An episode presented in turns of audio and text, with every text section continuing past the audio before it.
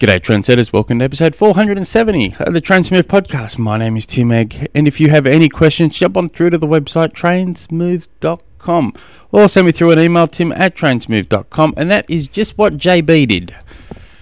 JB writes, I have a small circle as it pertains to triathloning. My question is about sprint category and whether or not you consider it a stepping stone to longer races or it, or it be one primary competitive level. Uh, I know it is a matter of opinion, but you do have a podcast on tries, and I do not. And I've listened to a bunch of shows, and I'm interested in your take. Um, the the answer is both. On my, my, opinion, is it's both. It depends what your um, drive and passion is. Is a lot, and I.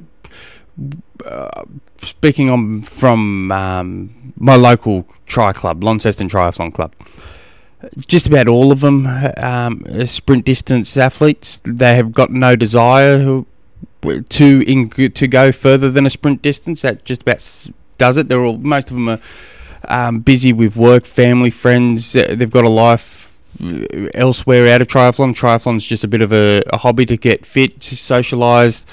Um, just a good bit of fun. Uh, the, the idea, maybe so a few, few of them will jump up to Olympic distance once a year, maybe. um, and very few are jumping up to 70.3, and even less are jumping up to Ironman. Unfortunately, I, you know, for me, Ironman's my passion. I, I just it's not my favourite distance to race.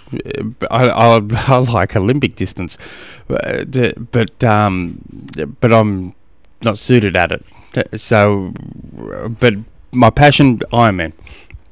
But there's most of them um, at this club, the Tri Club, is all sprint distance athletes. They love it. They they all trained it. Well, they can have training together. They can um, when they they race, they all seem to half know each other, or the people that are new, they get brought into their circle of, as one big group really quickly, and after it, they hang around, just gas bag for a little while, has a presentation, and then they go come back next month's worth of um, races.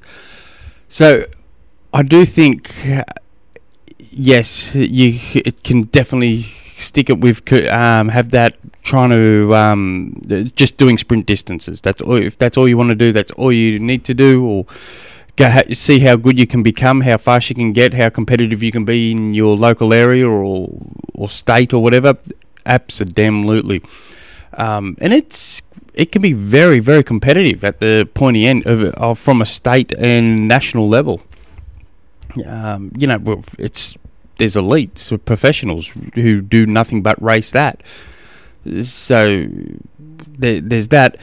I also think there's a lot of um, people who definitely use it as a stepping stone. They just they want to do an Ironman, so clip smartly they'll do a year or so doing sprint distances. They'll increase it the next year to Olympic distances. The year after, they might do a, seventy point three and maybe hang around seventy point three for a couple of years, and then look at incre- jumping up to the Ironman in like five years' time or so, something like that. There's there's that. That's a smart way of doing it.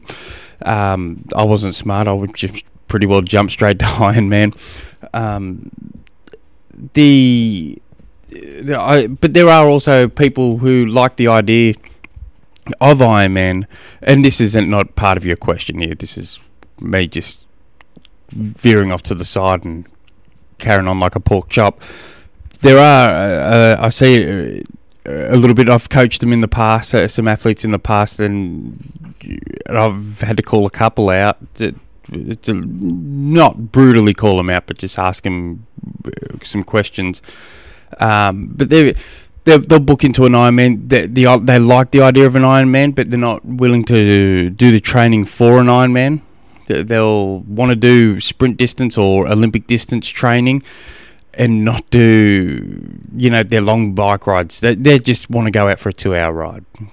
All good but that's not what you need to be doing for an Ironman. It's you're just setting yourself up for failure. And it's it's funny because these particular athletes that I'm talking about, they've got that um, short course brain, but they want to go long long course. They get to about six weeks out, they start panicking because they haven't done their, their training like they've got a, a, a local Olympic distance race coming up and not an Ironman. They start panicking and they start looking for any reason at all to get out of this race whether you know oh work's been crazy I haven't been able to get the training in or family or you know oh my, my back's starting to play up all of a sudden. And they they start put they pull out of that race and they get they get um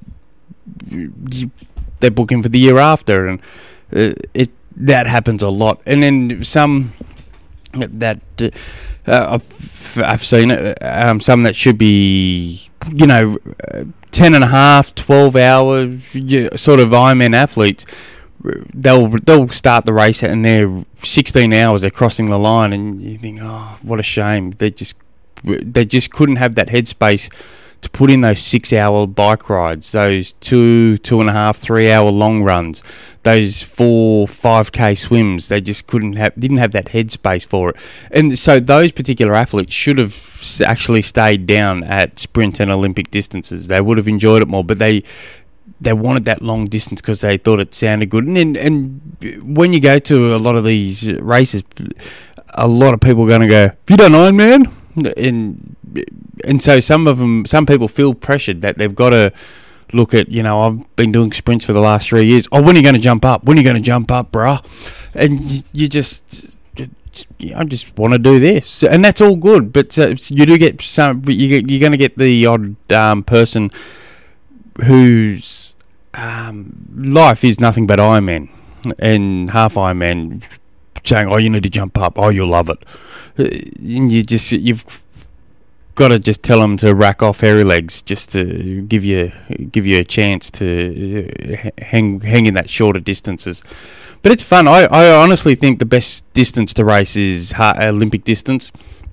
It's long enough where you've got to train for it, um, and you and you push it as hard as you can for the whole time, and then within a no time, uh, you know, within an hour after finishing it, you feel fresh, you feel great, you you feel like you haven't raced, and you you're right to train, start keep training the next day.